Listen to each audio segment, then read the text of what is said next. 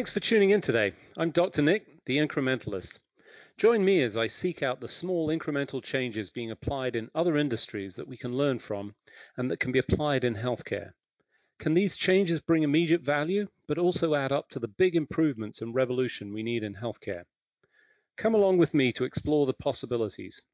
My innovative guests from around the globe have used small incremental improvements to achieve their moonshot. And today, as I am each and every month, I'm joined by my colleague, Craig Joseph. He's the Chief Medical Officer at Nordic Consulting Partners, and we're covering news you can use for the month of August 2022. Craig, thanks for joining me. It is my pleasure as always. So uh, we should kick off talking about COVID nineteen. We've uh, reached a another inflection point. Uh, this one a change to the vaccination uh, choices. We've got boosters, but now we've got some a, a new vaccine, Novavax, but also the uh, vaccines for uh, the additional Omicron. What do you? What's your take? Well, I, you know, I, I think it's exciting. We were going back and forth here in the U.S. about a a fourth booster. Um, certainly, that's been available to people who have uh, significant medical problems and anyone over 50 at least in the US, could get a fourth booster. Um, but now we're looking at, and that was the same booster, that was the same vaccine that we've been given since uh, since they, they came out. Now we're looking at with the Omicron specific vaccines, they, they have both the um, uh, vaccine to help protect against the uh, original strain, but also some of the newer strains that are have become the, the virus that's uh, that's attacking all of us nowadays. So I think it'll be uh, it'll be good. You know, this is all new, and um, I think it took about two months based on you know using that mRNA uh, functionality, which is again very very quick. Um, but you know they're just making slight changes because the virus just makes slight changes, and so you don't it doesn't take that much to get to uh, to get some some new vaccines. So I think it'll, it sounds like it's going to be available to everyone in the United States starting this fall. It's, it, I think most uh, scientists are predicting that uh, this will be a, probably an annual event um, that we'll be getting, like we get a flu shot every year, we'll be getting a COVID shot every year. And um, ideally, if possible, those would both be in the same syringe. So when you go for your flu shot, you're really going for your flu slash COVID vaccine. Who knows? That's that's it's something fun to talk about. But boy, yeah, things change very quickly here in COVID land.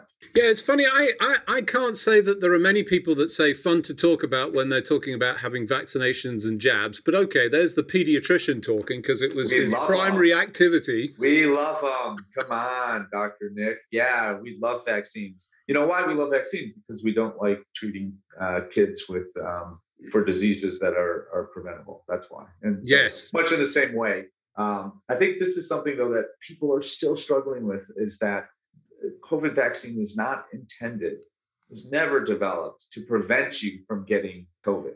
You know, if it does that, that's terrific. Uh, but really, it was it was to prevent you from dying of COVID. It was to minimize your risk of ending up in the hospital with COVID. And and if you much like the flu shot, you know, the flu shot was never intended to tell people, oh, once you get the flu shot, you'll never get the flu. No, we never we never said that. What what we what I hope people were saying, I know certainly what I said uh, when I was giving these vaccines to children and adolescents was, um, if you get the flu, you will statistically speaking have a much better time of it. You will not be as sick for as long, and if you have asthma or other respiratory type problems, you will um, are much less likely to end up in the hospital. Um, and and that's the goal. And so again, kind of resetting those expectations. But as this uh, COVID, as these uh, the the virus um, mutates and changes a little, uh, we do have to keep up with that, just like the flu shot. Yeah, I, I think it's interesting, and you know, you highlighted the point the two months, but let's be clear, it wasn't just two months for the development; it was two months to develop and scale it to deliver large numbers of doses. As you rightly said, uh, it will be available. Let's hope the uptake is uh, better than we've seen with the boosters. Um, I believe running it at about 30%, which, you know, is a little bit uh, sad given uh, it's such a protective uh, opportunity for those people that should be taking it, particularly in the older age groups.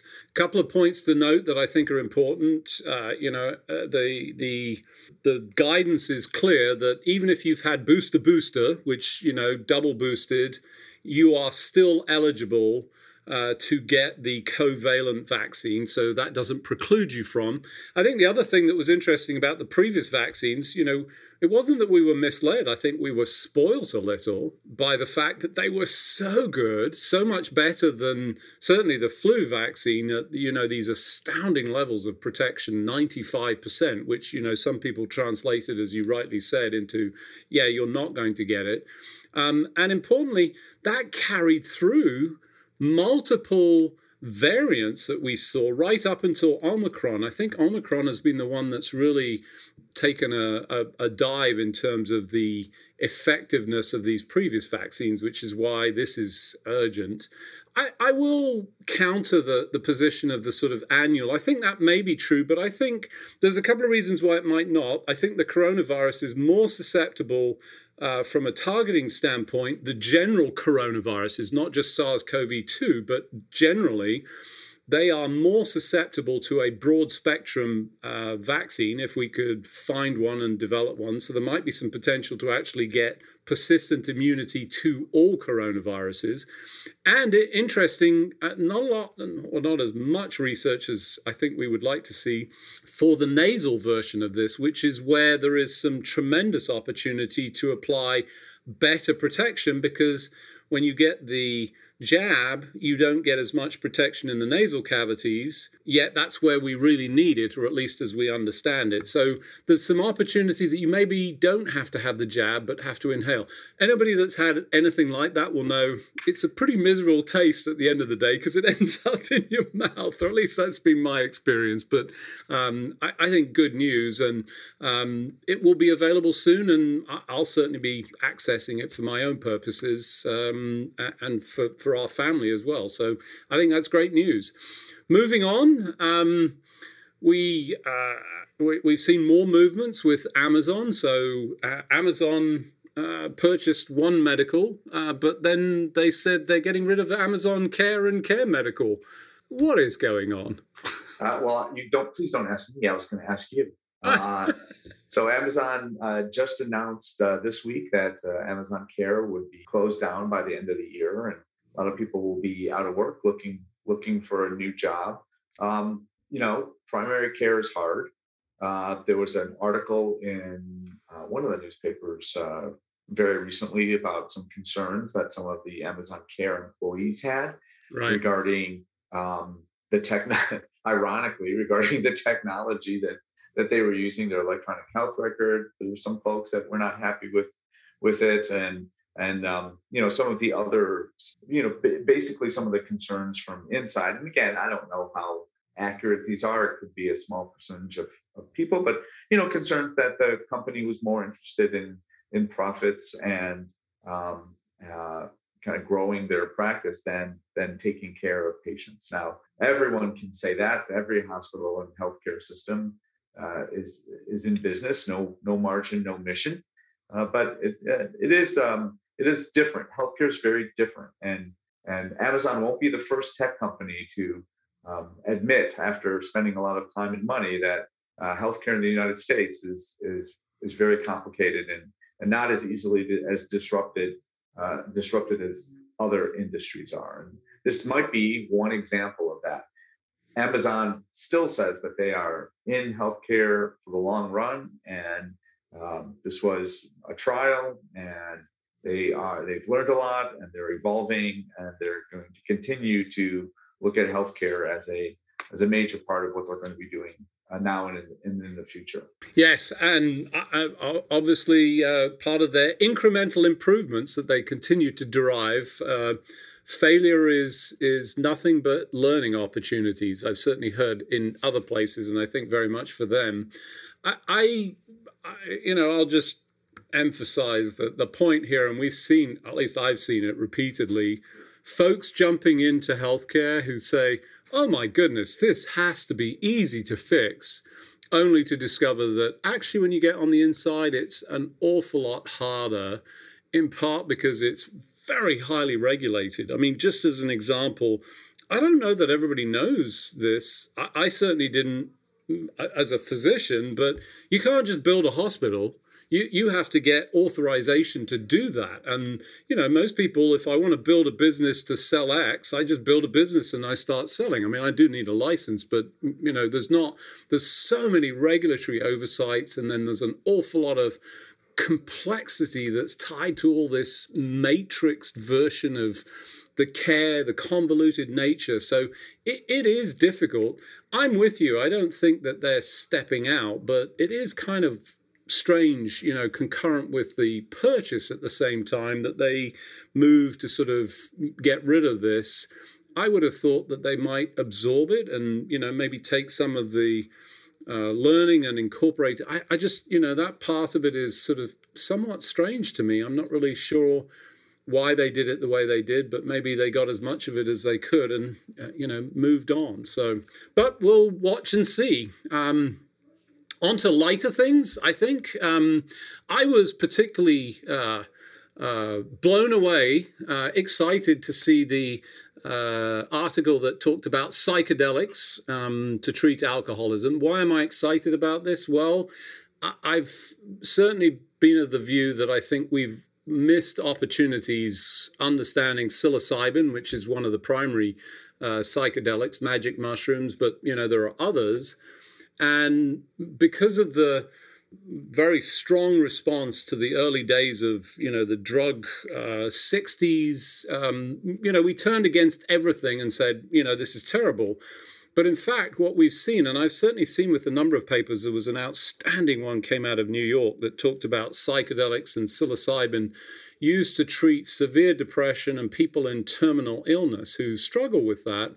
And with one session guided um, importantly, in a, a, setting that was appropriate and, and so forth. They managed to reverse all of the depression and permanently, so they didn't have to stay on these psychedelics.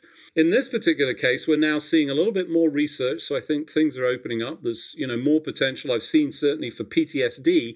In this case, for alcoholism which does raise a little bit of a question. Are we switching one drug for another? But uh, equally, if you can go from something that gives you relief from the addiction to alcohol, which is extraordinarily harming. I don't know where it falls in the category of uh, damage to people, but if we could change it and it's a non permanent thing, so you don't have to continually uh, treat, but even if you did, if it was under a controlled circumstance, I think it would be great. Uh, if, if, I was uh, struggling with that condition, I'd certainly be very uh, excited about it, and I'm excited about the scientific progress. Well, it's you know it's great to kind of think outside the box, right? This is I would say that uh, few folks, uh, at least it doesn't seem obvious to me that that would be um, a, a, an experiment to try. Well, you're addicted to one drug, let's let's try another.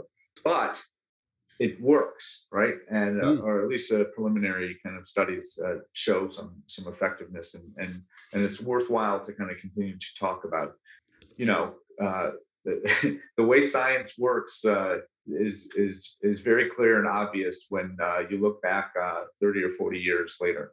but as as it's kind of moving forward, it's it's very confusing, and um, we've seen some of that in the last two or three years, and I think scientists and, and physicians have known this for a long time, and uh, the rest of us are figuring it out. So, hey, if it works, let's keep let's keep looking at it, making sure that it uh, it's not exchanging one problem for another. Right, and and I, you know, all, all respect to the folks that are trying to do this on a scientific basis. You know, I know there's a number of individuals, certainly organizations that try and push the boundaries and I, I don't want to call them out as inappropriate. I don't think they are. They're just struggling with the regulatory uh, surroundings, so they're sort of skirting around this. But there's a number of organisations that have taken this on, and you know have actually constructed trials, created um, you know review boards, gone through IRBs, um, and delivered against this. All uh, confronting the regulatory pressures that say you can't do anything. I mean, that was historically where we were, but you know we've seen it with marijuana, and I think there's been some progress. Although I do think there seems to be a downside, which we're learning a little bit about marijuana, um, particularly with you know early onset use, which you know is perhaps happening. Certainly based on my uh, walking around any city that uh, has uh, open access to marijuana. Um, I, I, now understand the term skunk, which I never really understood until until then. I've got no comments. I, uh, I don't know. You said when you're walking around some cities uh, that you know that uh, have uh, legalized marijuana. I think you could also walk around some cities where it's not, it's not legalized, and still uh, still figure out that uh, it's widely available. Yes, I, I, I, that's probably true. I'm just making an assumption just based on the fact that there has been some uh, relief to uh, the, the legality of that particular substance. So, um, so uh, on the inner city, uh, one of the other things that uh, showed up in my news feed that I, I, have to say I was just supremely disturbed by was this uh, drop in life expectancy. Uh, biggest drop we've seen since World War II, and not the first time. This is actually a trend, and the trend got worse. I think. Uh, what are your thoughts as an American? Well, yeah, well, um, you know, he says sitting in America uh, and actually being an American, but not sounding like one and wanting to take the high ground here somehow. well, i will try and use, just put on a British accent and um, and uh, but I'm not good at that. Good luck, uh, Jeeves. Yeah, thank you so much. Um, uh, life expectancy in the U.S. has dropped by uh, 1.8 years from 2019 to wow. 2020, and um, to me, like that's not what the most disturbing uh, number is. The most disturbing that I'm, I'm reading an article here. Um, it said that Hawaii currently has a life expectancy of 80.7 years, so almost 81 years. Well, Mississippi is at 71.9 years. So nine year differential between two states in the same in the same country. Um, that's kind of astounding. And, and so um, certainly we still see huge variations in life expectancy in the United States based on where you live um, and, and, other factors that should in no way be determinative of, of, of your life, uh, of how long you're going to live on, on average. So, you know, certainly disappointing. Uh, obviously, a big chunk of this is is most likely due to to COVID, but um, well, I shouldn't even say a big chunk. A chunk of this is due to COVID. I think I read somewhere maybe a third of this is due to COVID, and and the rest is um, is kind of up in the air and or multi, uh, definitely multifactorial. So yeah, you know, we spend uh, more than almost everyone, if not everyone, and um, this is the return on investment that we get, and so it's not good. it's right. It's not. It's not good.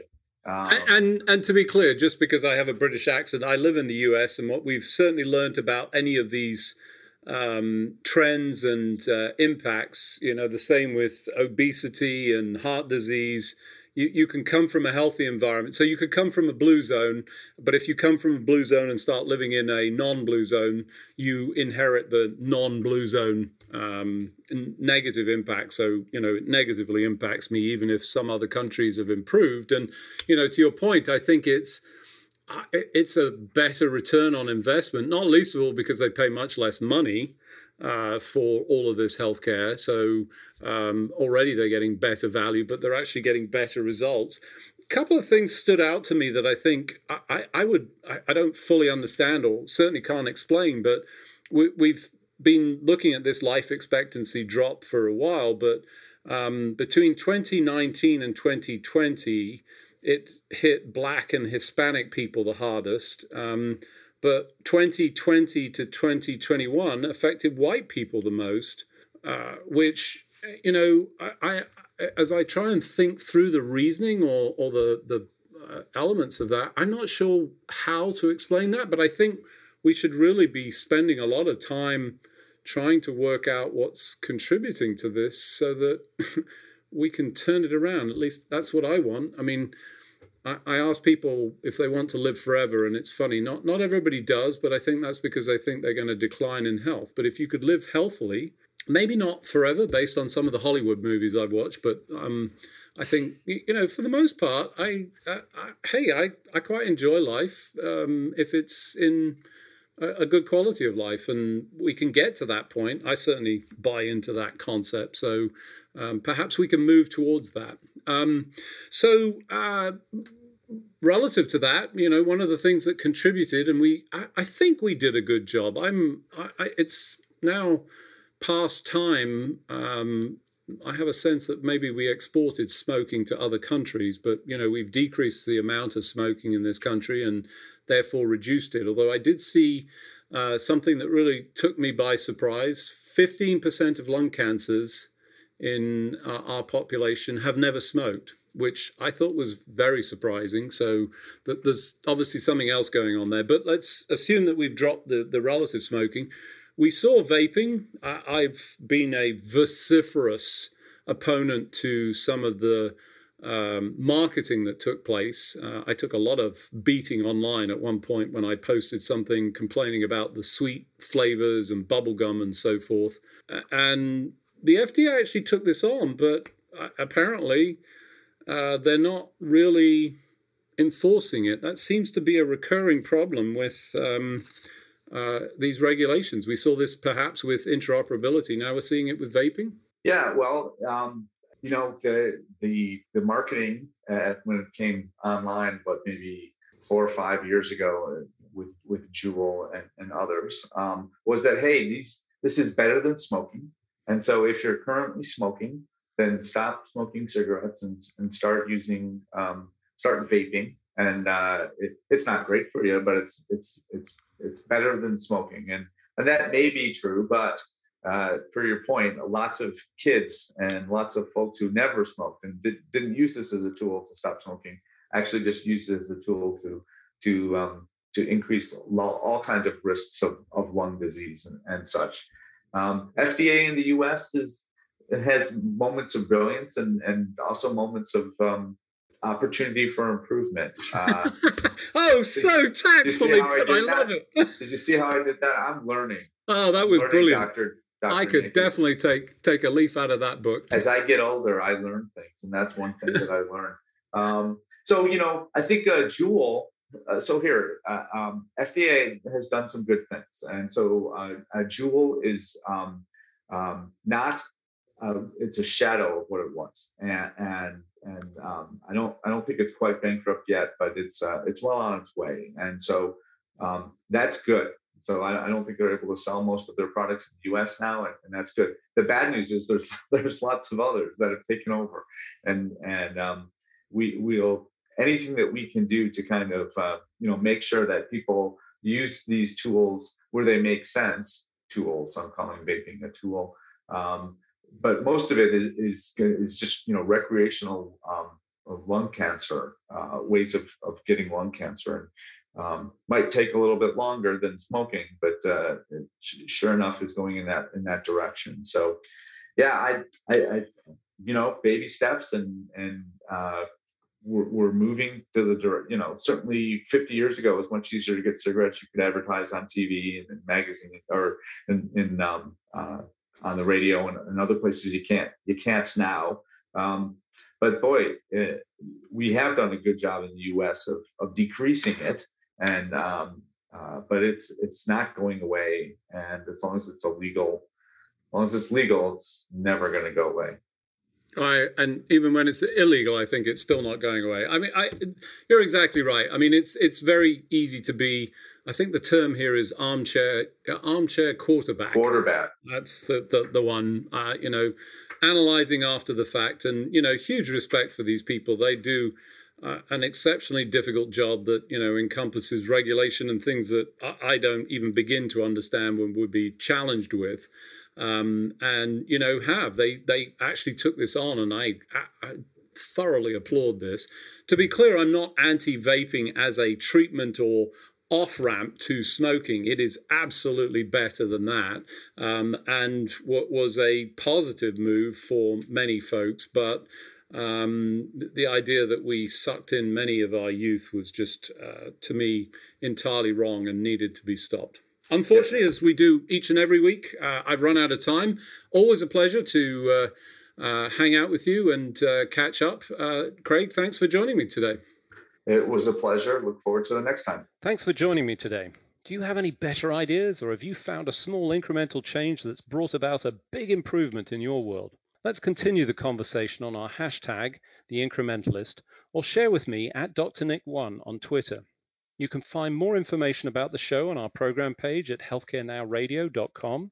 And tune in next time to hear my discussions with leaders and innovators from around the globe who've revolutionized their space by using small incremental improvements to achieve their moonshot.